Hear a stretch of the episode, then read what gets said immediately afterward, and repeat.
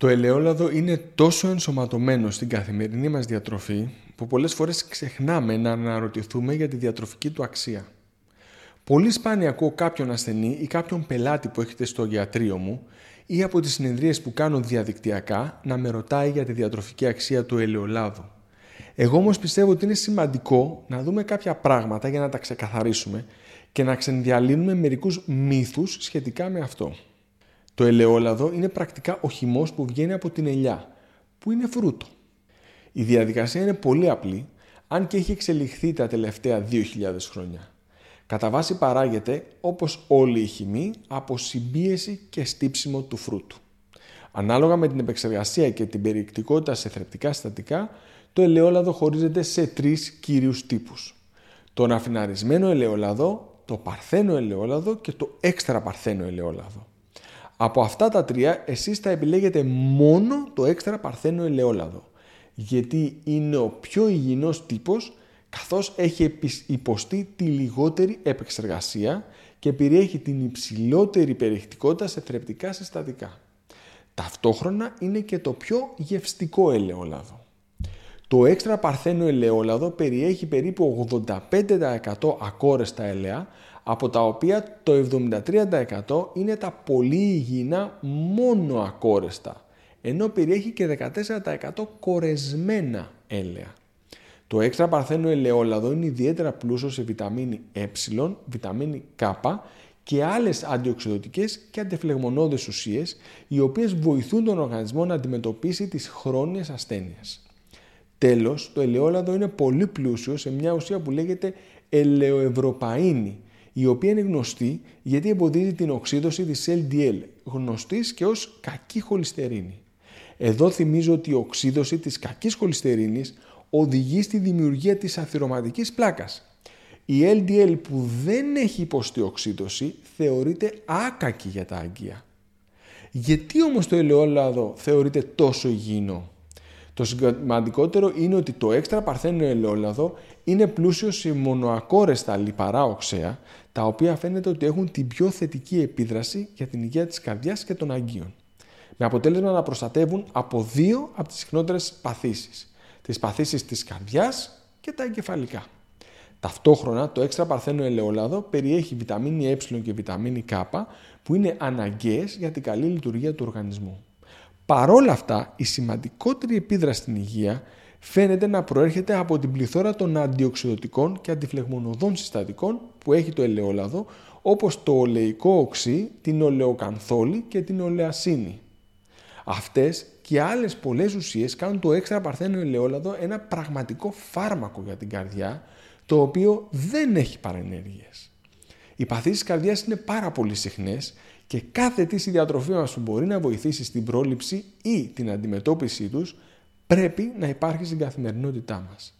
Το έξτρα παρθένο ελαιόλαδο μειώνει την πιθανότητα των καρδιοπαθειών με πολλούς μηχανισμούς, όπως με τη μείωση της φλεγμονής, τη μείωση της οξύδωσης της λιποπρωτεΐνης LDL, την προστασία του ενδοθυλίου των αγκίων, τη μείωση της απρόσφορης θρόμωσης που μπορεί να συμβαίνει μέσα στα αγκία, τη μείωση της αρτηριακής πίεσης και άλλους μηχανισμούς που δεν έχουμε ανακαλύψει ακόμα. Αν και το ελαιόλαδο προστατεύει από τις, από τις δύο σημαντικότερες ομάδες παθήσεων που απειλούν τη ζωή, φαίνεται ότι βοηθάει και σε μια τρίτη ομάδα παθήσεων, τον καρκίνο. Έχει παρατηρηθεί ότι στις χώρες που η κατανάλωση ελαιολάδου είναι αυξημένη, ο καρκίνος εμφανίζεται σπανιότερα. Αυτό μπορεί να οφείλεται στο γεγονός ότι το ελαιόλαδο είναι πολύ πλούσιο σε αντιοξυδοτικές ουσίες που γνωρίζουμε ότι παίζουν πολύ σημαντικό ρόλο στην προστασία από τον καρκίνο. Τέλος, πολύ σημαντικά αρχικά στοιχεία δείχνουν ότι το ελαιόλαδο μπορεί να προστατεύσει ακόμα και από την νόσο του Αλτσχάιμερ, τη σημαντικότερη και συχνότερη μορφή άνοιας. Αφού είδαμε όμως τα εκπληκτικά ωφέλη του έξτρα παρθένου ελαιόλαδου, θέλω να αναφερθώ σε μια ερώτηση σε σχέση με το ελαιόλαδο που ακούω συχνά στο γιατρίο μου ή μέσα από τις συνεδρίες που κάνουν διαδικτυακά. Συχνά με ρωτάει κάποιος αν μπορεί να μαγειρέψει με το ελαιόλαδο, είναι καλύτερα να το βάζει στο τέλος. Σίγουρα το να το βάλεις στο τέλος είναι το καλύτερο. Αλλά στην πραγματικότητα το όφελος είναι πάρα πολύ μικρό. Το ελαιόλαδο, σε αντίθεση με τα σπορέλαια, είναι εξαιρετικά ανθεκτικό σε θερμοκρασίες μέχρι 180 βαθμούς Κελσίου. Αυτό σημαίνει ότι η σύστασή του πρακτικά δεν αλλάζει μέχρι τους 180 βαθμούς Κελσίου. Πώς ξέρουμε όμως εμείς σε τι θερμοκρασία είναι το λάδι που μαγειρεύουμε; Η απάντηση είναι απλή. Όταν το λάδι βρίσκεται μαζί με νερό, όπως γίνεται συνήθως όταν μαγειρεύουμε στην κατσαρόλα ή σε ταψί, η θερμοκρασία δεν ξεπερνά τους 100 βαθμούς Κελσίου, τουλάχιστον μέχρι να εξατμιστεί το νερό. Σε ένα μείγμα δηλαδή που υπάρχει νερό και θερμαίνεται, η θερμοκρασία δεν θα ξεπεράσει τους 100 βαθμούς Κελσίου μέχρι να εξατμιστεί το νερό. Όταν εξατμιστεί το νερό, η θερμοκρασία σταδιακά θα ανέβει. Θα ακούσουμε το χαρακτηριστικό ήχο που λέμε ότι τσιρτσιρίζει, που σημαίνει ότι έχει εξατμιστεί το νερό και πλέον εξατμίζεται και το λάδι.